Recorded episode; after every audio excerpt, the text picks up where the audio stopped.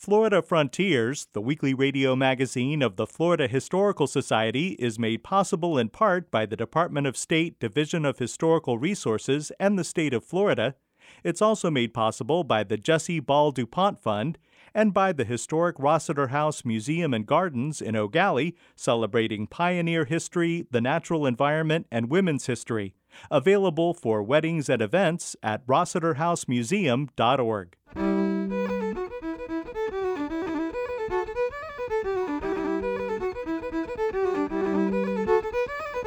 This is Florida Frontiers, the weekly radio magazine of the Florida Historical Society, on the web at myfloridahistory.org.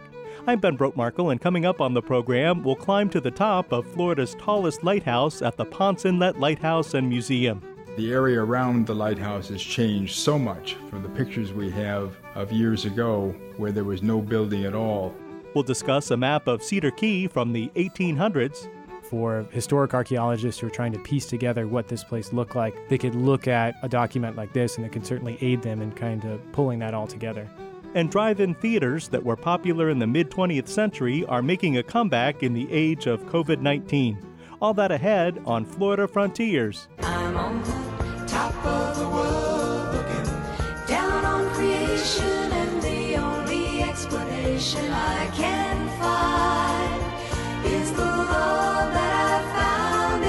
Since you've been around. Your love's put me at the top of the world. We have to talk them down. Some people come down backwards on the stairway. Some come down on the seat of their pants, all the way down the 203 steps. It's quite a sight to see. Bob Callister is programs manager at the Ponce Inlet Light Station.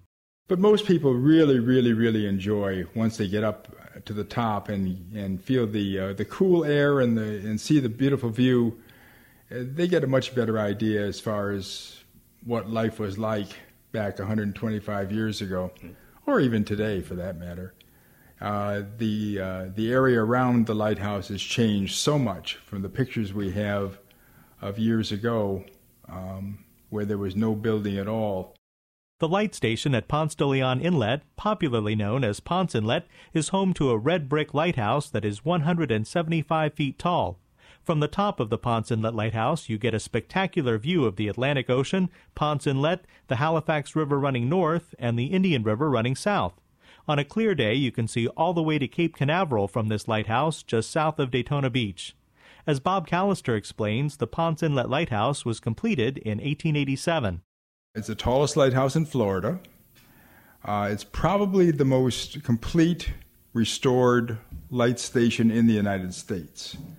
Uh, we have had a lot of people here over the years that have commented how how beautifully the buildings are restored, how beautiful the grounds are kept, and that wasn't by any accident. They, the uh, Preservation Association was formed in 1972 and uh, has put a lot of blood, sweat, and tears into making this the way it is today. The Ponce Inlet Light Station was named a National Historic Landmark in 1998. There are eight original 1887 buildings at the light station, including the lighthouse. Three lighthouse keepers' houses are now home to exhibits and displays focusing on local history and demonstrating what life was like in Florida in the 1800s. John Mann is a tour guide at the Ponce Inlet Light Station. He tells us that the first lighthouse keeper here was a Russian immigrant named William Rowlinski. Rowlinski was a Confederate uh, war veteran. And I always found that to be fascinating because uh, usually after uh, the uh, uh war between the states, that uh, Union veterans were appointed. We have no idea what um, Mr. Rowlinski's connections were with the federal government, but um, I always found that to be very, very interesting and very unique. Yeah, but he was actually the first keeper, the first principal keeper. He had two assistant uh, keepers, and he is credited with lighting the light uh, the first time, November 1st, 1887. When the Ponce Inlet Lighthouse was put into operation in 1887, its beam of light could be seen 20 miles out to sea. As John Mann and Bob Callister explain, when William Rowlinski left the Ponce Inlet Lighthouse in 1893, his successor was an Irishman named Thomas Patrick O'Hagan. Mr. O'Hagan um, is probably responsible for more lighthouse keepers in the state of Florida than any other individual. I, uh, I believe at last count, uh, Mr. O'Hagan had 11 children. Uh, many of his sons, I think three, became keepers themselves, uh, probably by serving unofficial apprenticeships uh, with, his, uh, with their father. And actually, one of Mr. O'Hagan's relatives I believe his granddaughter is now the head of the Amelia Island Lighthouse Foundation up uh, Fernandina Beach, Amelia Island. Uh, and she indeed was born at Amelia Island Light Station. I think he was the keeper. I think his son there was the assistant keeper when she was born. She and her husband run the foundation, do tours up at Amelia Island. Yeah, fascinating story. We also know that one of his sons was the um, was the relief keeper here at the Ponce Lighthouse uh, after the uh, the uh, tower was electrified in 1933, and they were cutting back because they didn't need as many keepers with the electricity. And uh, he was uh, assigned here as one of the relief keepers uh, during that period of time. We don't know how long he was here, but he was here for a short period of time at least. You will find the O'Hagan name uh, at St. Augustine. You'll find the O'Hagan name as uh, on the list of keepers at uh, Cape Canaveral.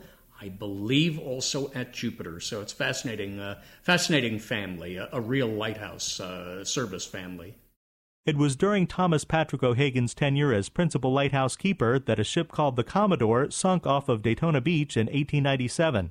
One of the passengers on the Commodore was author Stephen Crane, best known for his novel The Red Badge of Courage.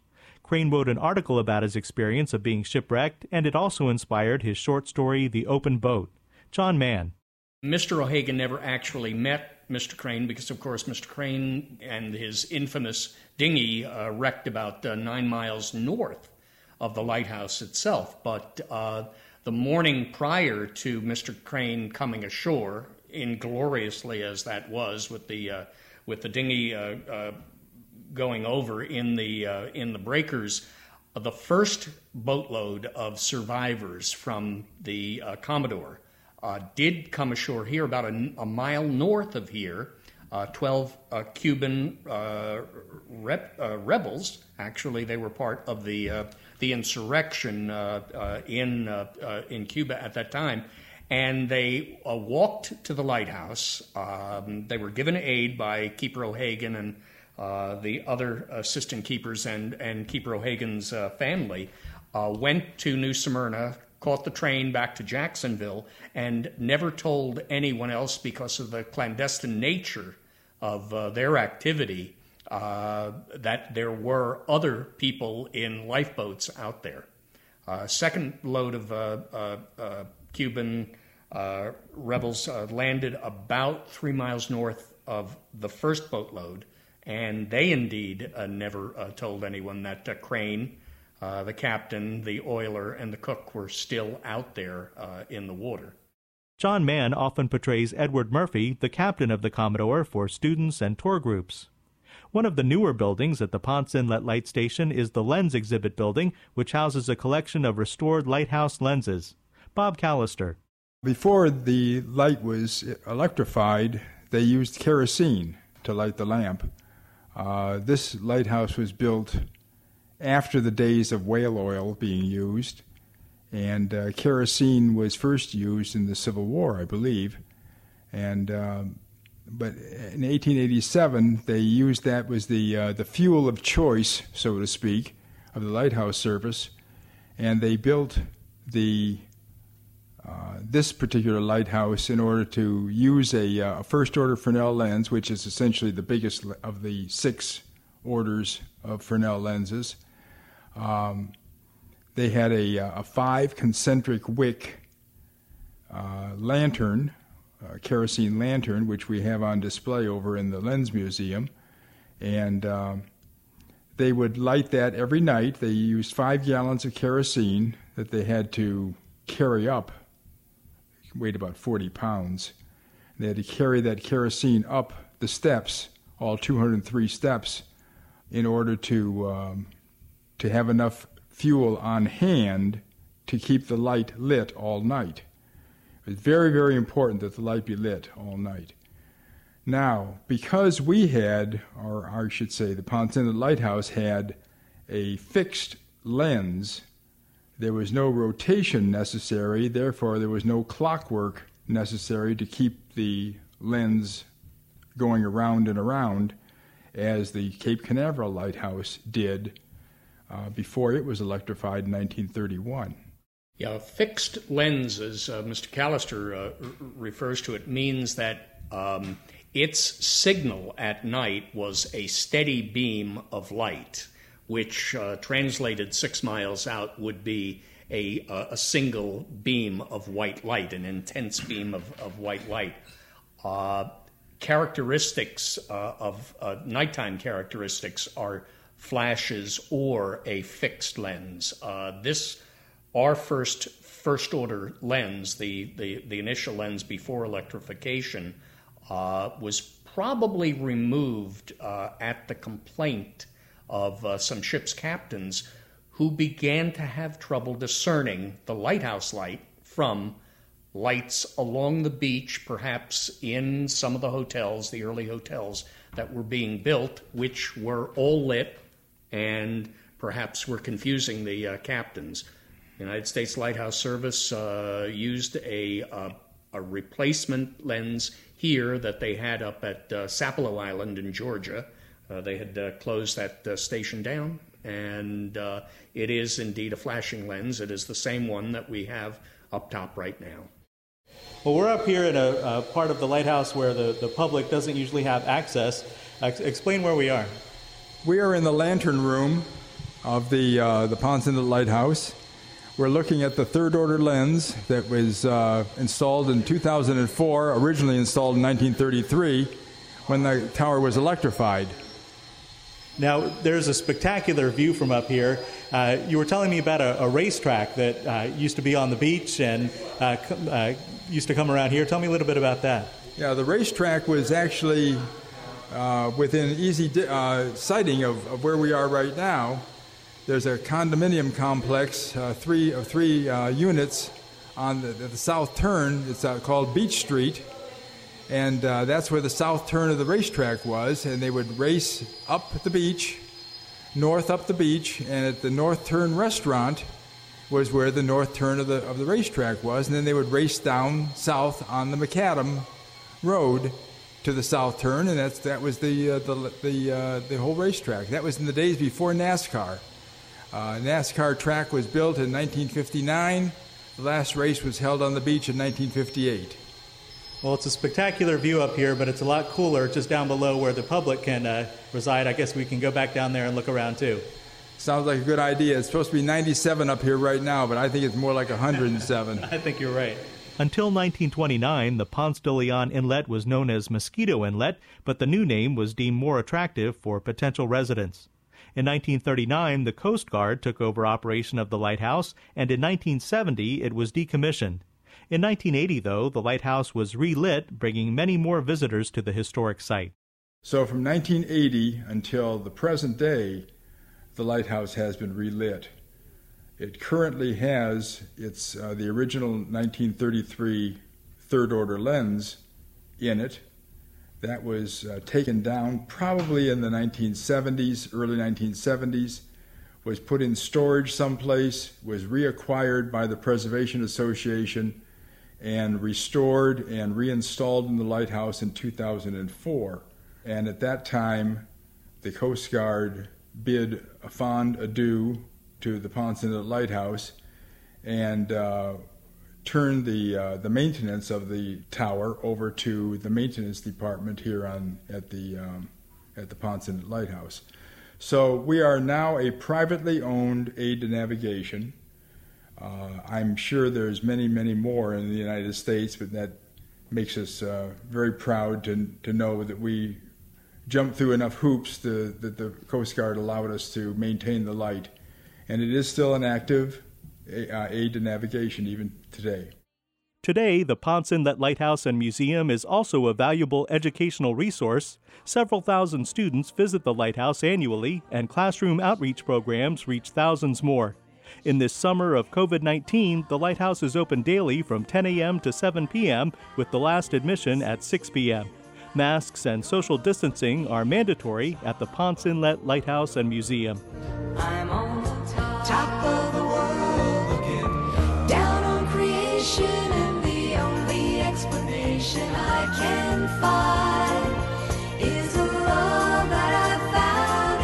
Since you've been around. Your love's put me at the top of the world.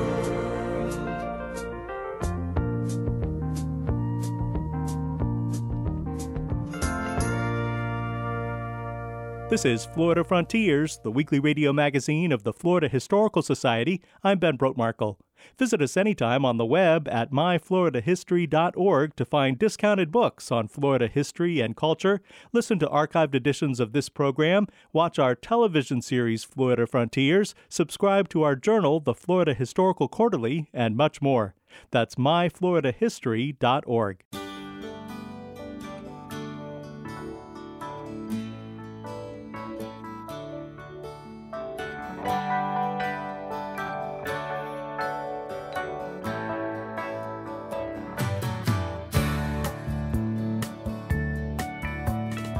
Joining us now is Ben DiBiase, Director of Educational Resources for the Florida Historical Society and archivist at the Library of Florida History in Cocoa.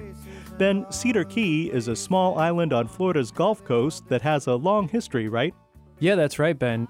And a lot of people, a lot of Floridians, have probably never even heard of Cedar Key. But in the 19th century, it was fairly well known, not only in Florida, but throughout the Southeast. It was a major port town through most of the 19th century, from about the 1850s until about 1900.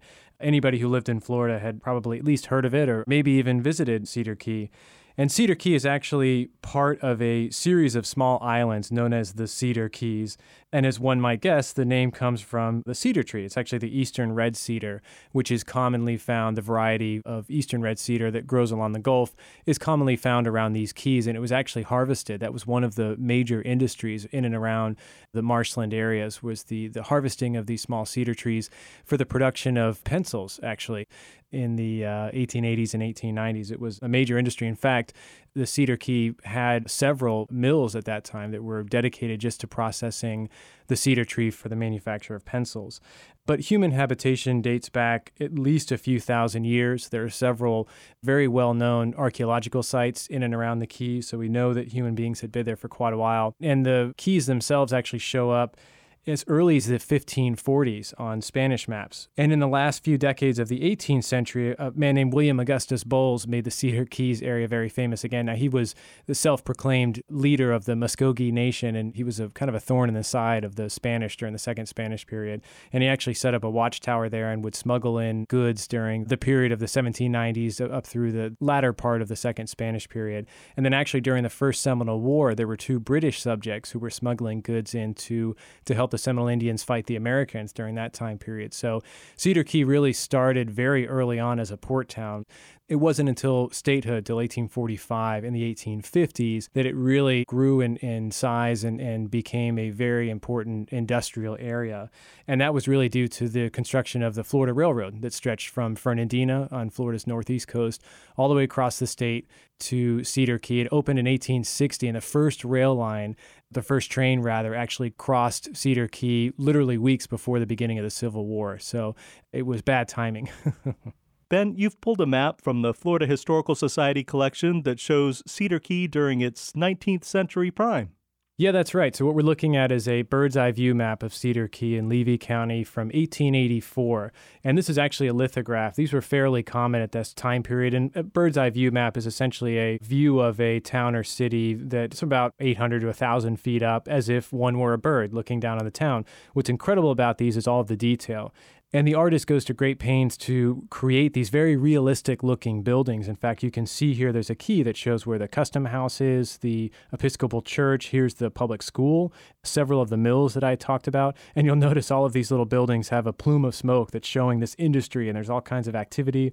The harbor is filled with ships. And here's that rail line. Here's the Florida Railroad that actually goes out to a wharf into uh, past the Cedar Key town.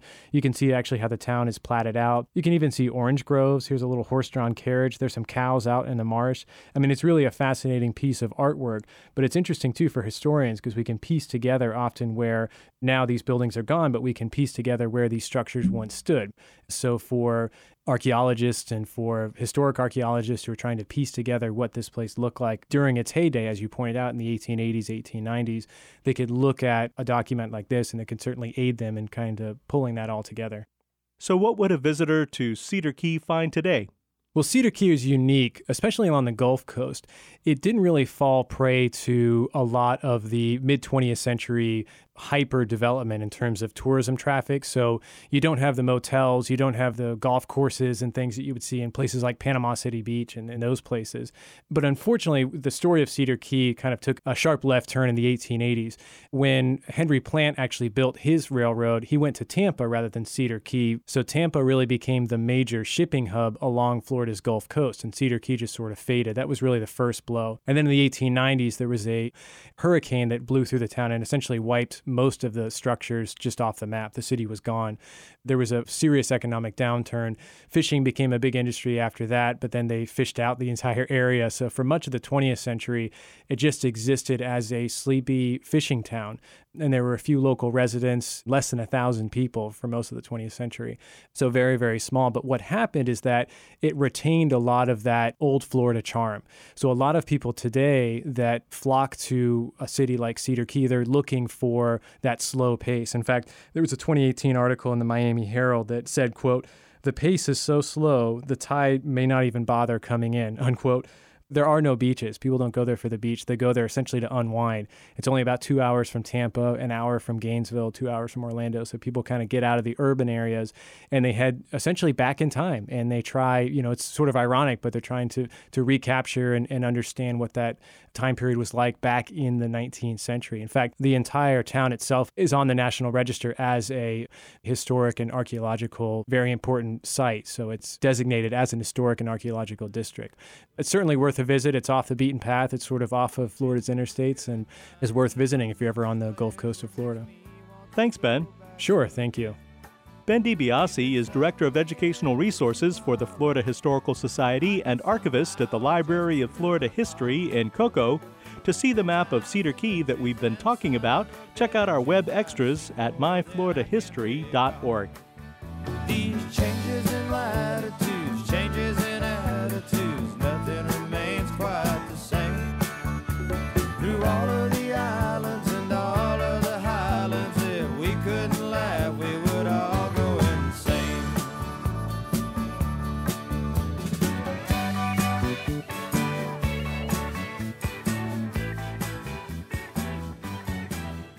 This is Florida Frontiers. Drive in theaters were very popular in the mid 20th century. In this era of COVID 19, many people are seeing drive in theaters as a safer form of entertainment than others. Some of the Florida drive in theaters currently showing films include the Silver Moon in Lakeland, the Ocala Drive In, the Joyland Drive In Theater in Pasco County, and the Ruskin Family Drive In in Ruskin. Holly Baker has this look at Florida drive in theaters. I particularly love movies, especially science fiction, and I remember seeing The Thing from Another World in 1951 here in Orlando, and it really scared the pants off of me. That was Irv Lipscomb, lifelong resident of Winter Garden, Florida, and movie theater history enthusiast. He recently wrote a book titled Flickers, Fires, and Dreams The Story of Winter Garden's Theaters. Irv Lipscomb sat down with me to talk about the history of drive in movie theaters in Florida. Even though drive ins were introduced in 1933, watching movies on large screens from the comfort of one's automobile did not become popular until after World War II. Drive ins reached their height of popularity in the 1950s and 1960s as American car culture emerged. With the introduction of new highway systems and increased leisure time, Americans spent more time in their cars than ever before. Irv Lipscomb has more about drive ins during that time. At its height, there were approximately 4,000 drive ins operating, but uh, some people labeled them as immoral because there was quite a bit of privacy in your own car, you know, and because of that, they kind of got the nickname that they were passion pits. Parents liked them, though, because they could take their kids with them and not have to hire a sitter. They never charged for the kids. The kids 12 and under were always free, so that was a big drawing point also.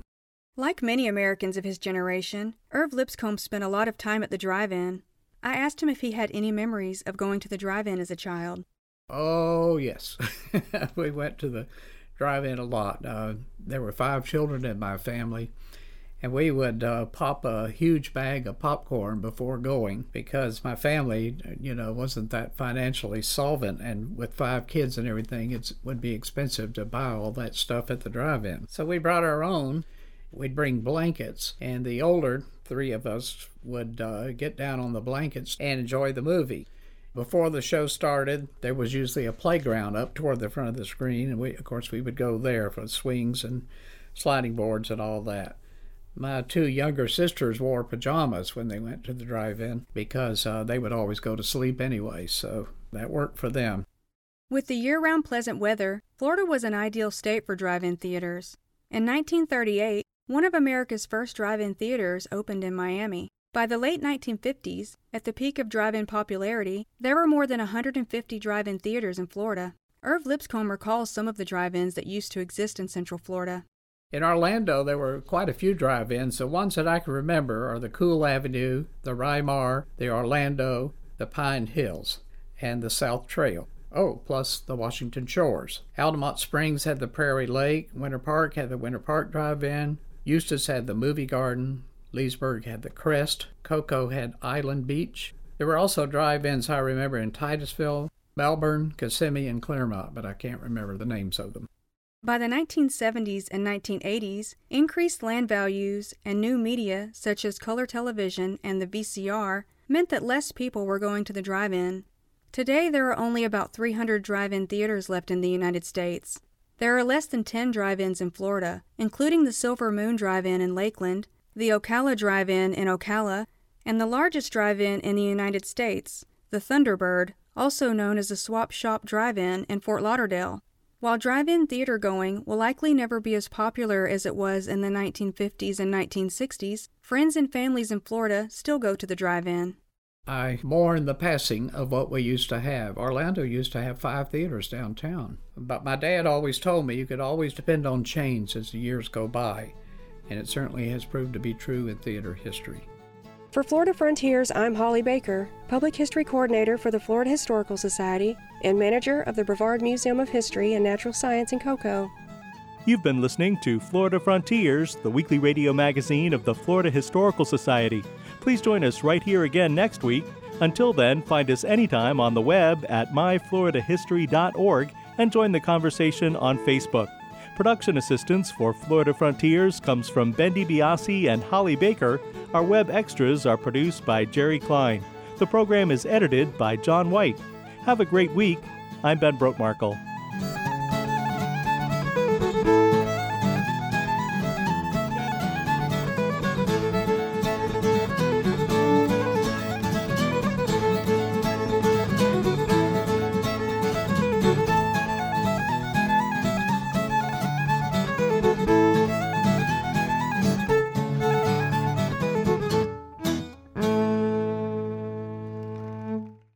Florida Frontiers, the weekly radio magazine of the Florida Historical Society, is made possible in part by the Department of State Division of Historical Resources and the state of Florida.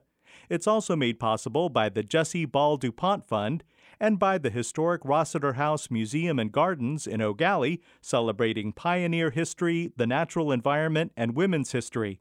Available for weddings and events at rossetterhousemuseum.org.